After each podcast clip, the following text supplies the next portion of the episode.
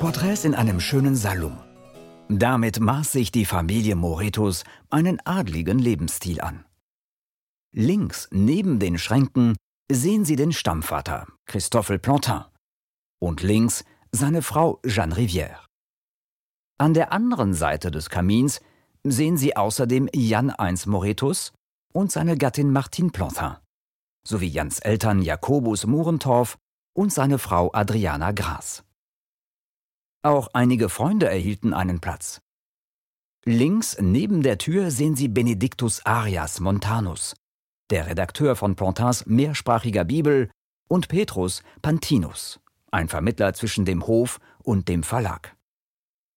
An der anderen Seite dieses Salons sehen Sie links neben der Tür Justus Lipsius, Humanist und Sprachwissenschaftler, und Abraham Ortelius, der Erfinder des Atlas. Rechts neben der Tür sehen Sie Gaspar Gevatius, Humanist sowie Stadtsekretär, und Balthasar I. Moretus.